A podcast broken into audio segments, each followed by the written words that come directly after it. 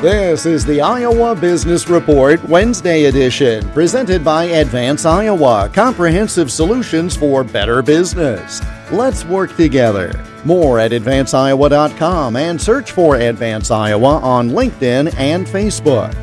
David Stockman served as budget director in the Reagan administration. His latest book is entitled The Great Money Bubble, and he told me we are entering a difficult economic time because the recent past was an abnormally positive period.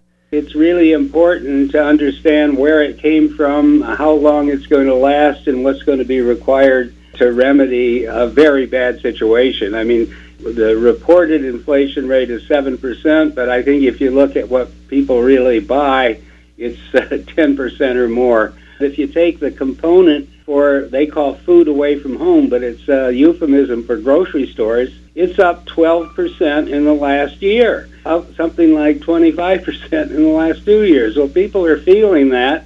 And when you add fuel and other necessities to it, rents going up, mortgage rates now beginning uh, to get back to normal. I mean, everybody's complaining about the Fed raising rates, but they started at zero. Well, zero is totally unnatural, unsustainable, nonsense, really. And so now that we're getting back into a zone that begins to make sense, it's really beginning to bite in terms of an economy that was living in a fantasy land of low rates and endless debt.